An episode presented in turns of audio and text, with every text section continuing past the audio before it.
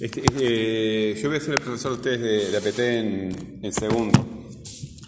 Eh, vamos a ver si podemos, porque fue un año, este año va a ser muy parecido al año anterior, este, pero vamos a tener todos más, más experiencia en esto, ¿verdad?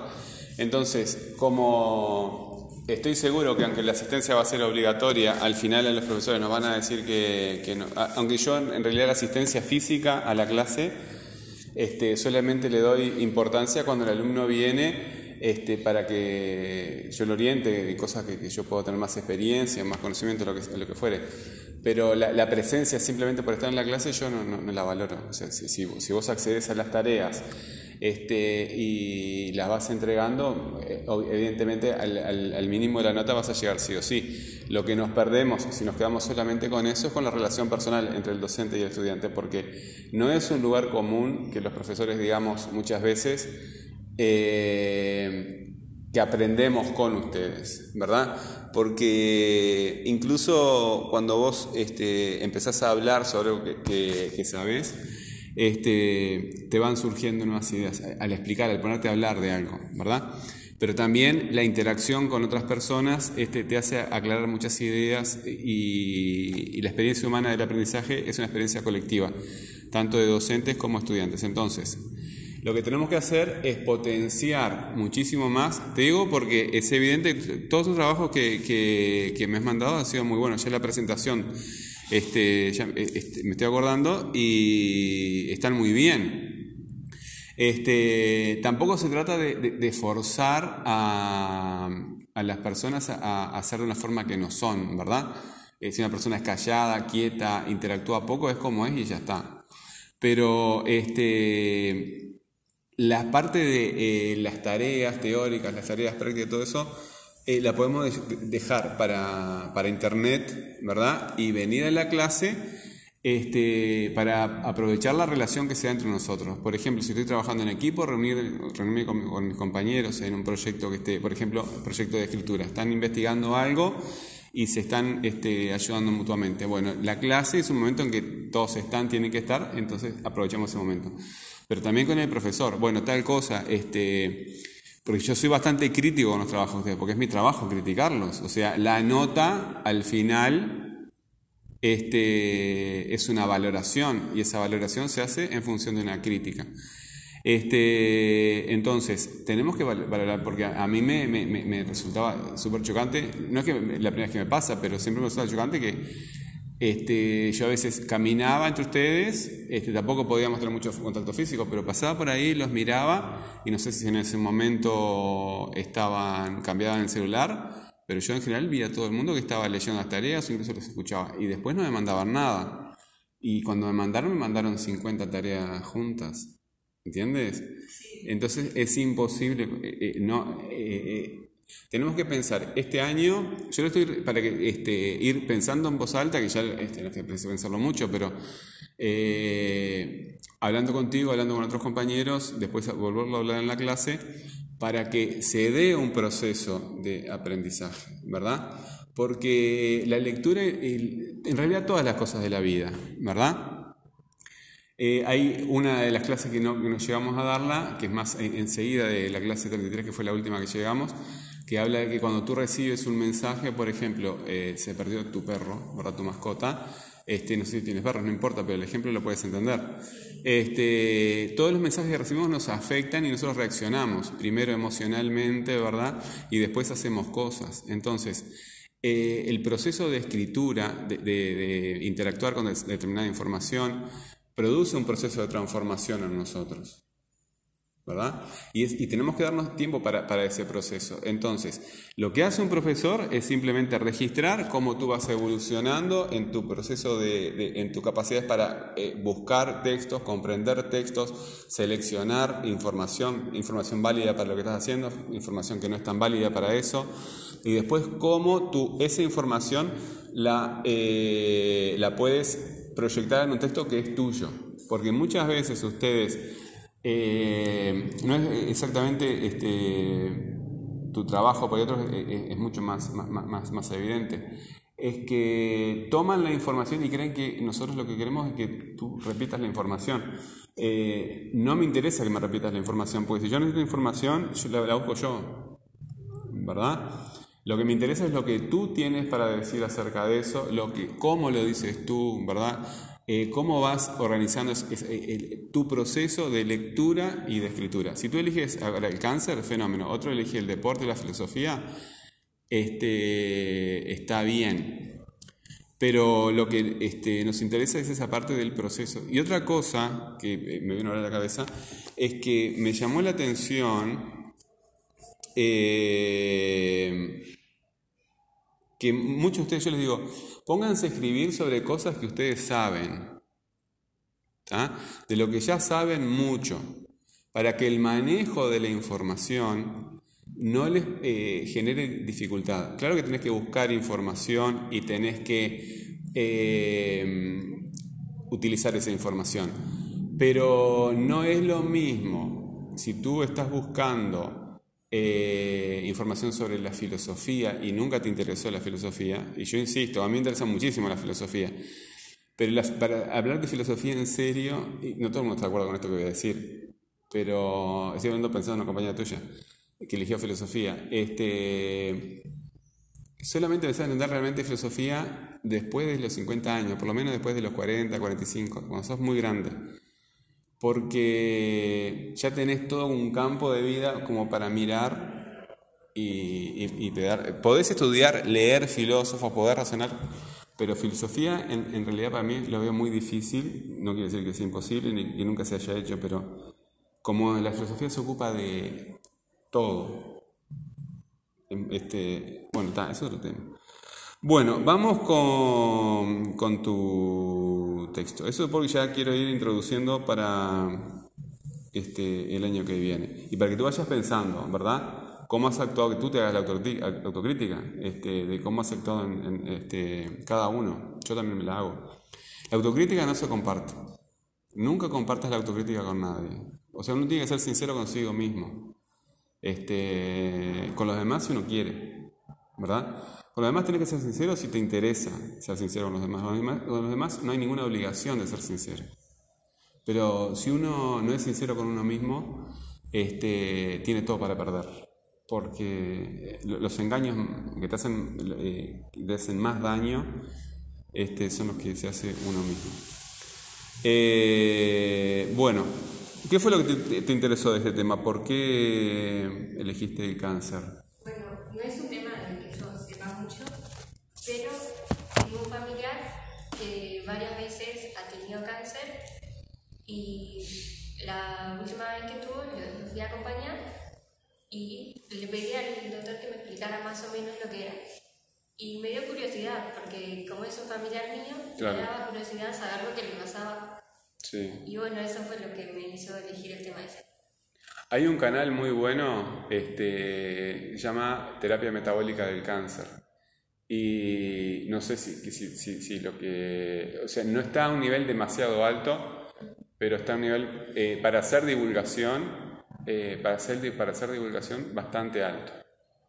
Entonces, este, y lo que yo entendí de ahí es que el cáncer es un proceso natural en el cuerpo cuando este, las, células, este, por ejemplo, tú te recibes una herida, las células se modifican para curar esa herida y cuando se termina de curar esa herida, em, vuelven a la normalidad.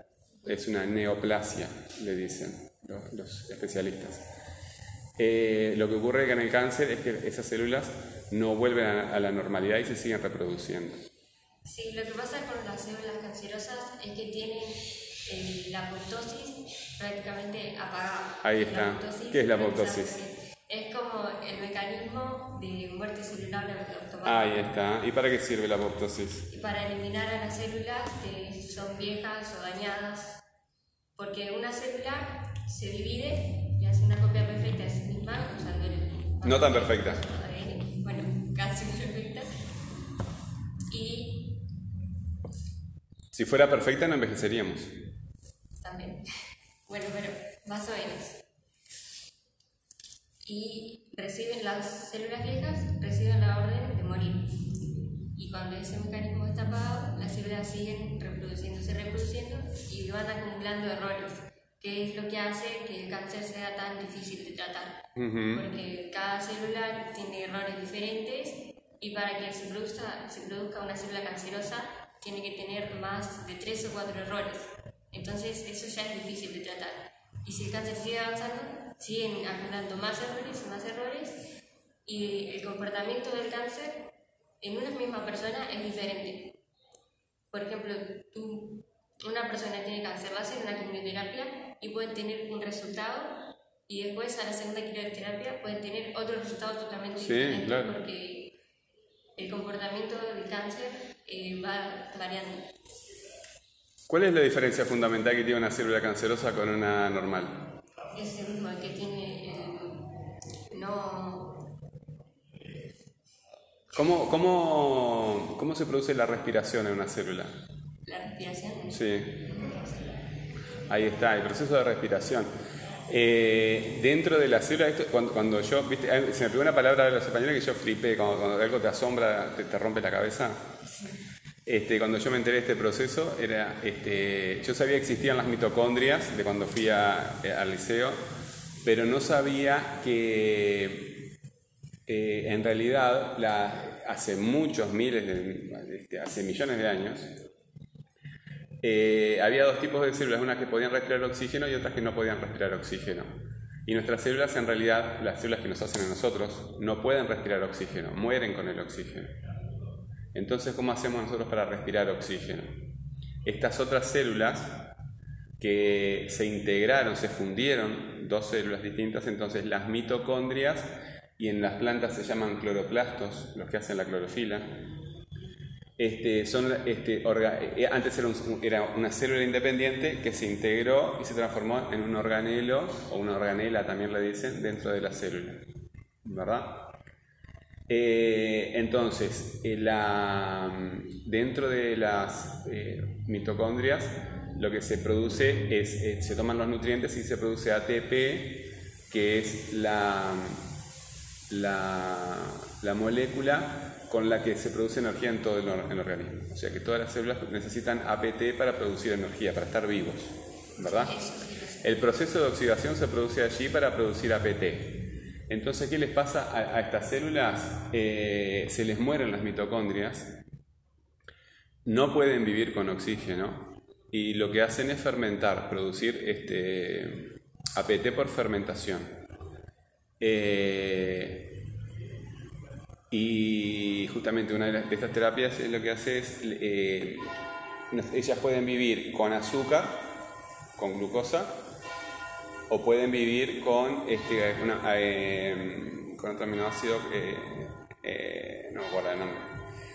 Este, entonces lo que hacen es quitar de la dieta todos esos nutrientes de, la, de, la, dieta de la persona y le ponen también, eh, le dan medicamentos que se parecen a los nutrientes de las células cancerosas. Entonces las células cancerosas no pueden alimentarse y, mueren de hambre.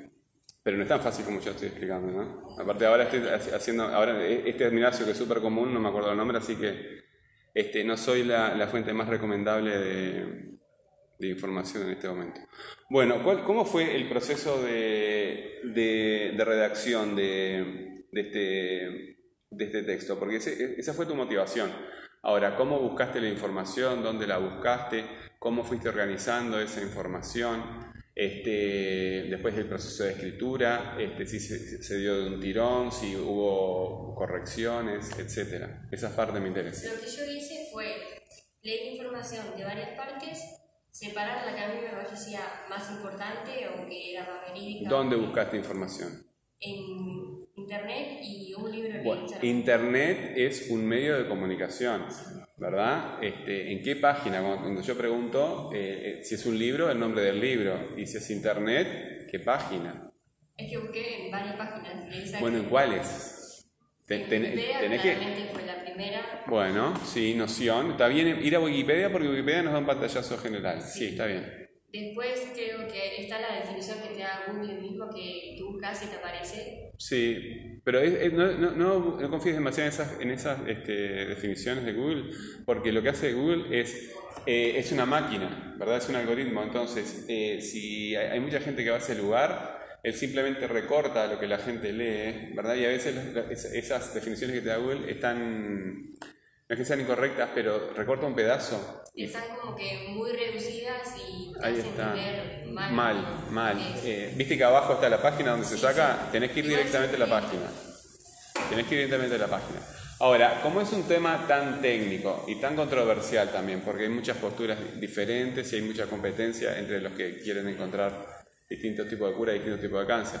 Eh, ¿No te parece que tú necesitas como que alguien que sepa especialista, no el profesor de APT, ¿verdad? Eh, sino otra persona que te pueda orientar dónde buscar material. Buscaste la orientación de, dijiste el médico, ¿verdad? ¿Utilizaste algún tipo de orientación que te dio el médico o la médica? O sea, él no me dijo dónde buscar, él me explicó lo que era. Ahí está, no te dio fuentes para buscar información. Pero después, eh, lo que más me basé para escribirlo fue lo que hablé con mi tía, que es la persona que tenía cáncer. Eso también es una fuente. La persona tenía más experiencia que yo conocía pero un profesional, eh, por ejemplo acá en el, en el, elenco docente, en los profesores que tú tienes en tu grupo, pero puede ser otros. Eh, ¿A qué, qué, profesor te parece el más adecuado para consultarlo, que te oriente sobre qué, qué podrías buscar? ¿De este tema? Sí. de medicina no tenemos nada. Pero la medicina en realidad no es una ciencia, es una tecnología. Este, es una tecnología porque es el desarrollo de técnicas. La ciencia se limita a producir conocimiento. Eh, sí hay algo que está vinculado con la medicina. Los seres vivos, la ciencia de los seres vivos. Ustedes tienen, eh, los profesores que les dan eh, ecología, ¿se llama ecología sustentable en la materia? ¿Hay, ¿Algo de ecología tienen ustedes? Yo sé que tienen ecología porque hace años que veo turismo. Pero capaz que en primero no. En primero sí, tienen en primero y en segundo hay un profesor de biología, hay un profesor de biología que les da este, sistemas sustentables, eh, algo así, son profesores de biología los que eligen. Está, no importa. Eh, continuemos. Eh, buscaste, pero no, no, apuntaste la fuente. Te acordás de Wikipedia, te acordás de, bueno, de estas fuentes que son personas. Mira que las, las personas también son fuentes. Los recursos que nos dan información son los libros, obviamente, las páginas de internet y las personas, ¿verdad? Pero puede haber encuestas, puede haber investigaciones, puede haber un montón de fuentes y todas son válidas si las tomamos en serio. Bueno, ¿tú cómo organizaste esa información? ¿Fuiste sacando apuntes en un cuaderno? ¿Cómo hiciste? Lo que hice primero fue este, sacar eh, el texto completo, no lo escribí en una hoja, pero lo hice en la computadora. Tener el texto completo y después sí pasarlo a una hoja con lo que yo había entendido con mis propias palabras. Y así hice como con tres textos y después con lo junté a los tres y hice lo que yo entendí de los tres textos y con lo que tenían en común lo que era lo que a mí me parecía que era. Ok, este, y el proceso de revisión y de corrección del texto, ¿lo leíste varias veces? ¿Se lo mostraste a otras personas? ¿Cómo fue eso? Se lo mostré a mi tía, que dijo que estaba bien porque lo escribí con ella también. Ah, está muy bien eso. Sí y se lo mostré a mi madre, que no entendía mucho el tema, pero dijo que estaba bien y que ella le quedó mucho más claro lo que era, porque también ella quería saber. Muy bien. Este, primero, este, la, la, parte de autocrítica me refiero a la... cuando hablamos de autocrítica, recién dije que la autocrítica no se comparte. Pero no se comparte, nunca, nunca compartas tu autocrítica con otras personas porque... Eh, las otras personas la van a usar como una, un, arma contra ti, ¿verdad? Este, la autocrítica es para uno, pero sí, eh, ¿qué autocrítica te harías tú eh, con respecto al, al, proyecto este? ¿Cómo, ¿Qué cosas podrías mejorar para, otro proyecto que hagas el año que viene? Este año que estamos acá. Yo creo que me centré mucho en estudiar lo que es el cáncer o sea, solo como que la definición de cáncer y no me centré tanto en las cosas que, que tenían que ver con eso. Y eso también eh, me hace entender pocas cosas, o sea, no es un conocimiento, tan amplio. Por ejemplo, lo que tú me explicaste de células, de la respiración de las células, eso yo no lo entendía bien. Y eso fue porque me centré mucho en como, la definición del cáncer y no tanto en las ramas que tenía. Ahí está. Eh, ¿Te acordás de la cartografía? La cartografía conceptual. Bueno, este, noción, ejemplificación, categorización. Bueno, eh, eh, esa, ese, esa, esa, cartografía se hace justamente para, para, eso, es un proceso mecánico, es un proceso de preparación de, preparación de nosotros mismos en realidad, con vista a organizar un tema, ¿verdad? Este, y ese proceso, cuando vos decís, por ejemplo, ¿y cómo categorizarías el cáncer? Dentro? Eso fue algo que yo me pregunté, pero después dije, el cáncer no es una enfermedad, porque son los cánceres, es un conjunto de ah. Ah, bueno, está muy bien, sí, correcto. El cáncer no lo puedes categorizar como una enfermedad, porque es un conjunto de enfermedades. Ahí, está, pero si, si tú tomas el, el cáncer en singular, ¿verdad?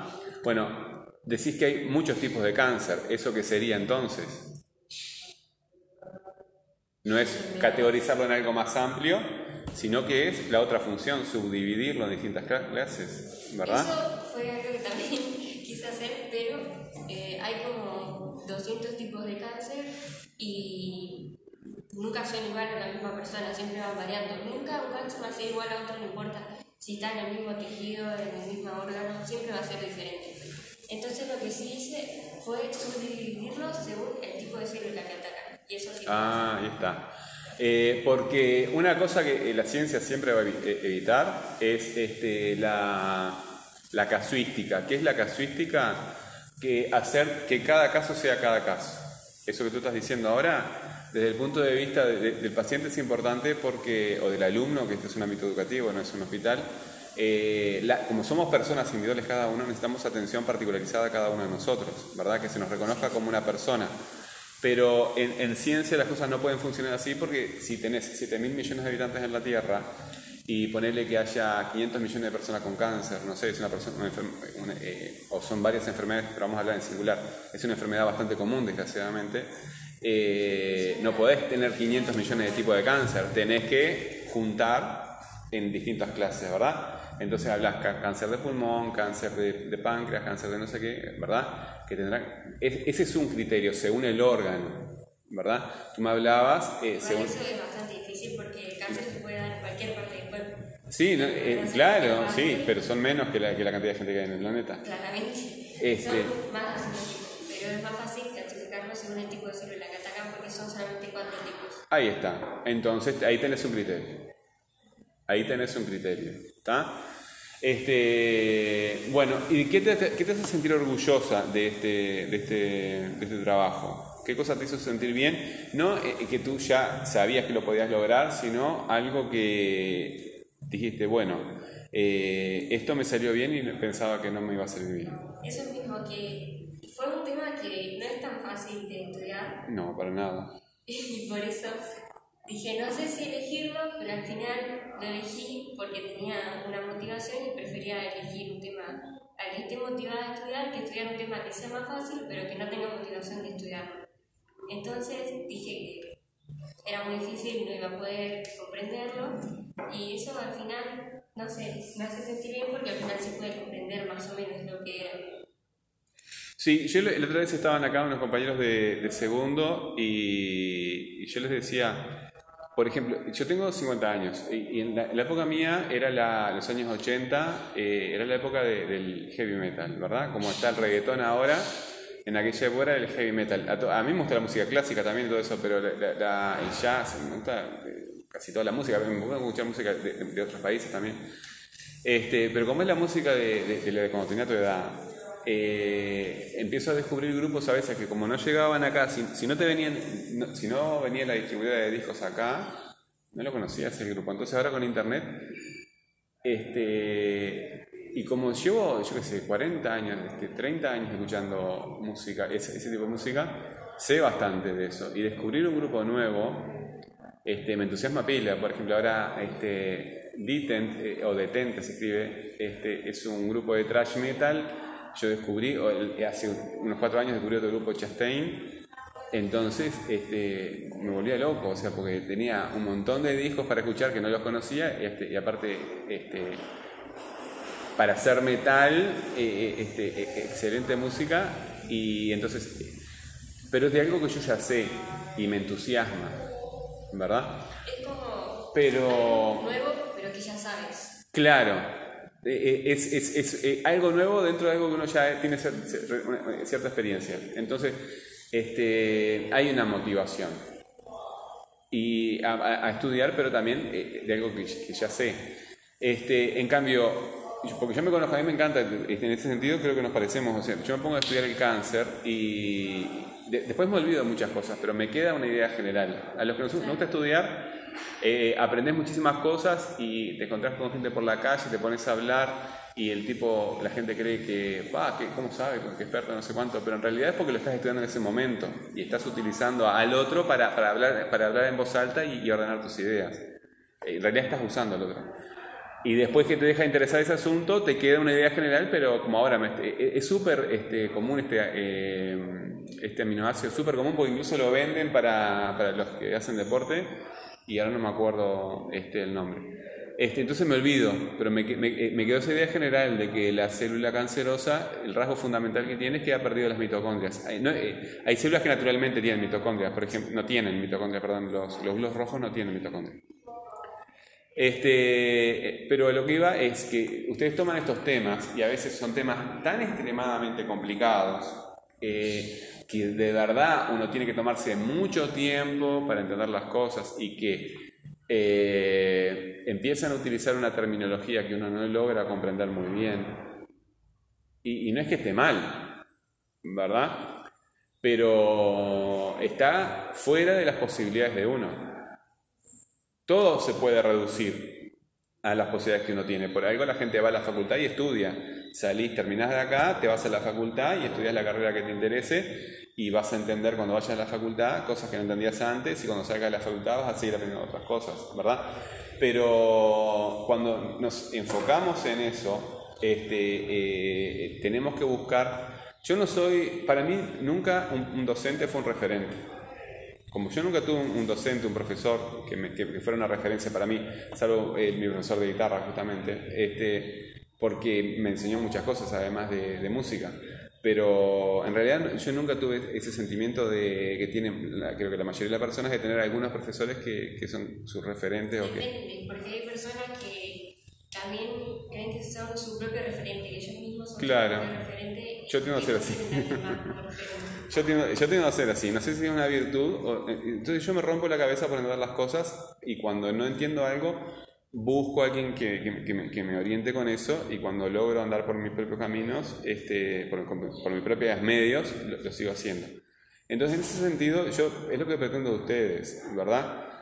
Una vez le dije a un profesor, ya era grande, este, usted, usted, para mí es este, como es como una herramienta, o sea, yo lo uso para entender determinada cosa. Después que cumplió esa función, este, ya está. es esa perspectiva. Eh, ustedes tienen que ser eh, colaborativos, sobre todo, eh, cooperativos, sobre todo en función de, también con el profesor, pero con el grupo, y al mismo tiempo ser personas independientes, tener esas dos modalidades, ¿verdad? Es como ser tu referente, pero también estar abierto a otros referentes. A otros referentes, sobre todo cuando este, queremos abordar un tema tan complicado como este. ¿Está? En realidad para cualquier tema, porque si eh, a ti te interesaría hacer una música, yo que sé, de California, del metal en California en los años 80, vas a tener que buscar personas, periodistas o músicos que sepan, o gente que esté familiarizada con ese tema, sobre cualquier tema, hasta que te conviertas en experto. Entonces, eh, a veces noto eso, que yo les digo, elijan un tema sobre el cual ustedes ya saben, yo que sé, que esté más acorde a las posibilidades de ustedes. No quiere decir que esos temas estén mal, porque si nos quedáramos solamente con, con, jueguitos y con... y que todo, a, a todo tema se le puede buscar su vuelta interesante con jueguitos o con banditas de música, cosas, seríamos todos estúpidos, ¿verdad? Eh, eh, tenemos que buscar cosas que sean interesantes y profundizar y buscar levantar la levantar el nivel todo lo que se pueda. Entonces tampoco quiero tirarlos abajo, pero eh, veo que a veces ustedes eligen temas que están muy por fuera de sus posibilidades. Como que este, les parece que simplemente poniéndote, poniéndose a estudiar cualquier cosa eh, la vas a entender. Sí, claro, si tenés tiempo, por ejemplo, yo que sé, siete años para ir a la facultad y entender cómo funciona un cáncer, o cosas así, ¿verdad? Y si no tenés esos siete años, vas a tener que buscar a alguien que te guíe, ¿verdad? Que te ayude a buscar fuentes que sean adecuadas para, este, para, para que tú lo puedas entender y este, también tomarte el tiempo de cuando encuentras una fuente y tiene información que tú, y darte cuenta que no la entiendes, buscar este, cómo salir de eso, ¿verdad? Para que los temas que tú investigues, los textos que tú trates, lo llegues a entender bien, tengas algo tuyo para decir sobre ese tema. ¿verdad? Porque nosotros tenemos algo para decir sobre ese tema cuando los conocemos bien, cuando es algo muy, muy, ha llegado a ser muy personal. ¿verdad? Este, en nuestro siglo XXI tenemos un problema que cada uno de nosotros creemos que nuestro ombligo es el mundo entero. Es una dificultad muy grande que estamos teniendo. La gente cree que lo que siente, lo que piensa es la realidad y lo de afuera eh, es una ilusión. Eh, sí, lo que vos sentís es una parte de la realidad. Es tu realidad. Es, es, sí, pero eh, tu realidad se compone... De la realidad de todos. De la, porque las células de tu cuerpo, ¿sabes de, este, dónde se generaron los átomos de tu cuerpo? ¿De dónde se hicieron? Esta es otra de esas ideas como la idea, la, la idea de las mitocondrias. Todos nuestros átomos se hicieron en las estrellas. Claro, porque eh, la energía que viene del Sol ahora, eh, eso es fácil de entender, ¿verdad? Vos tenés dos átomos de hidrógeno, hay tanta presión dentro del Sol que no se pueden repeler, ¿verdad? Y se forma un átomo de, helio. Helio quiere decir Sol. Y esa, esa fusión de los dos núcleos, dos protones, produce la radiación que, que, nosotros vemos. La radiación que llega hasta nosotros en 11 minutos, no sé cuánto tiempo le toma a ese fotón salir de adentro del Sol, porque sale de adentro del núcleo del Sol. Entonces, como es tan denso, denso quiere decir que está muy, muy apretado, mucho más de lo que tú te puedas imaginar. Eh, no sé cuánto le toma en salir, pero le toma bastante tiempo. No quiero este, decir ni años, ni horas, ni días, pero toma muchísimo más tiempo de tan denso que es a ese fotón, fotón es un pedacito de luz, un pedacito más chiquito, eh, salir hasta, hasta la superficie del Sol y ahí sale disparado obviamente a la velocidad de la luz este, y demora 11 minutos en llegar hasta acá, hasta la, hasta la, hasta la Tierra. Este, si viaja a la velocidad de la luz y demora 11 minutos, imagínate lo lejos que está el Sol. Pero esos dos, esos átomos, ese átomo de, de, de helio que se formó ahí, ¿verdad? No queda en eso ¿verdad? Como hay tanta presión, se siguen sumando y se, al, sumarse los, otros protones, ¿verdad? Y después neutrones también. Neutrones son otra, otras partículas, otras eh, partículas subatómicas, eh, subatómicas eh, que también se, este, están, están presentes. Se van formando núcleos más pesados hasta que se forma el, el átomo más pesado que se forma dentro de una estrella es el hierro.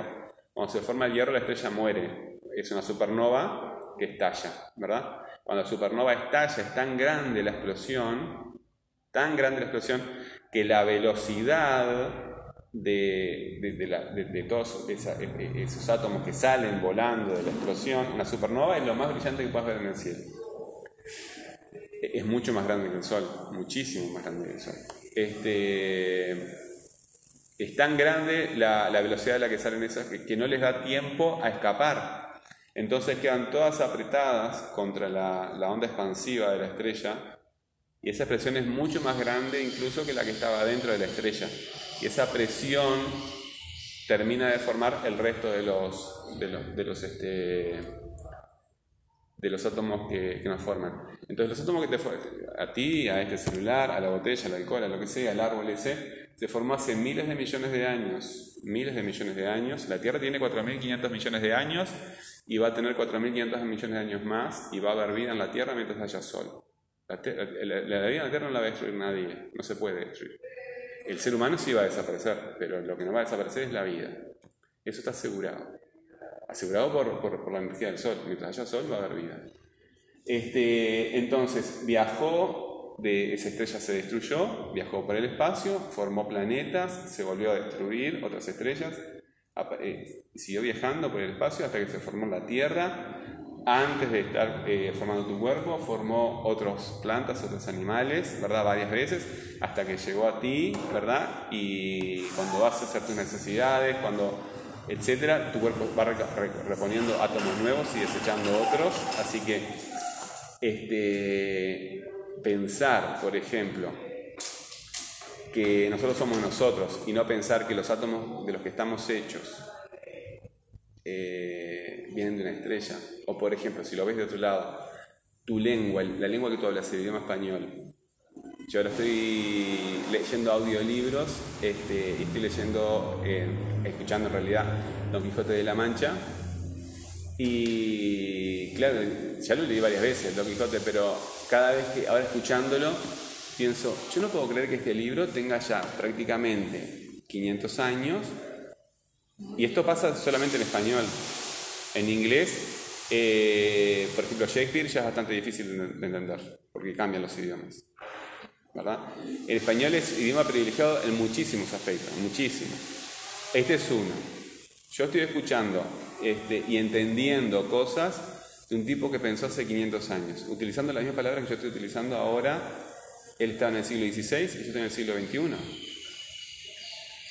Y entiendo perfectamente, eh, vivimos en una realidad que tiene correspondencias una con otra. Entonces, si la lengua que yo hablo, la lengua en la que yo pienso, en la lengua en la que comunico, en la que estudio, en la que vivo, ya ha sido por utilizada por otras personas hace cientos de años, porque como Cervantes no inventó la, la lengua española, de antes, ¿verdad?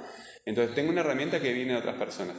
Mi cuerpo viene de otros lugares, mi lengua viene de otros lugares. La, tecnología que yo estoy utilizando fue hecha por otras personas. Yo no podría tomar agua si alguien hubiera hecho, diseñado, hecho esa botella. Entonces, nuestra vida está abierta por todos lugares a, todos los demás. No hay lugar en el que...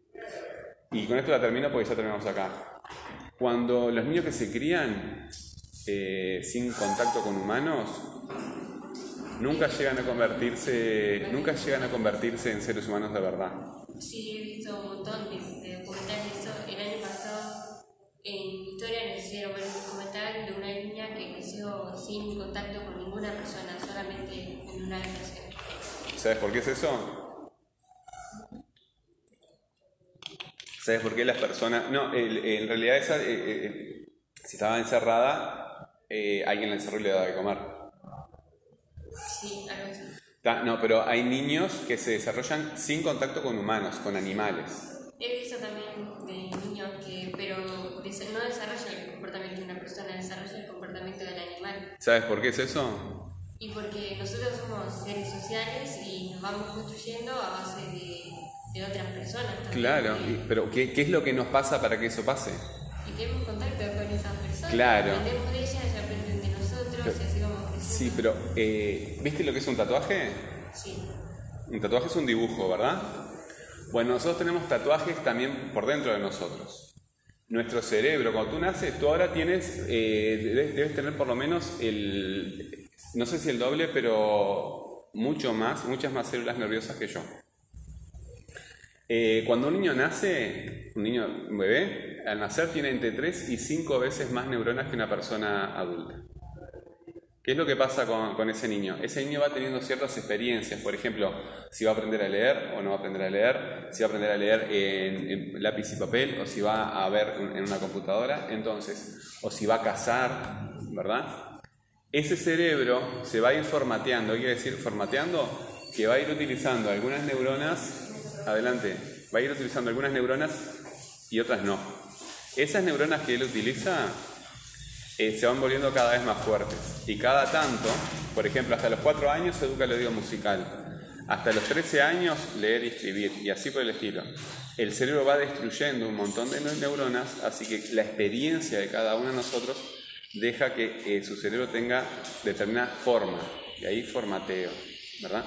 Entonces tu cerebro tiene una forma, eh, nos podemos comunicar, ¿verdad? Hay muchas semejanzas. Pero como tu experiencia ha sido diferente a la mía, tu cerebro tiene algunas formas que son diferentes a las mías. Y esos niños que no han tenido contacto con humanos, ya después el cerebro se cierra, queda con determinada forma y, por ejemplo, aprenden muy rudimentariamente a hablar, no, aprenden prácticamente a hablar, o sea, el cerebro ya queda con determinada estructura. Entonces, el contacto de un humano con otro humano lo que genera es, son esas modificaciones en la estructura de nuestro cerebro, ¿verdad? Nuestro cuerpo cambia. Eso mismo lo puede relacionar con lo que venimos hablando, ¿verdad? De que nuestro cuerpo está hecho de células que vienen del lenguaje, la forma de nuestro cerebro depende de las relaciones que hemos tenido con otras personas. Así que no hay forma de que podamos cerrar la, la vida en, en, un, en una burbujita. Bueno, muy bien. Entonces nos vemos en clase y que disfrutes el resto de tus vacaciones. Esto yo ya lo tengo, ya me lo mandaste el año pasado, ¿verdad? Está. Ok. Bueno. Vamos terminando con esta niña.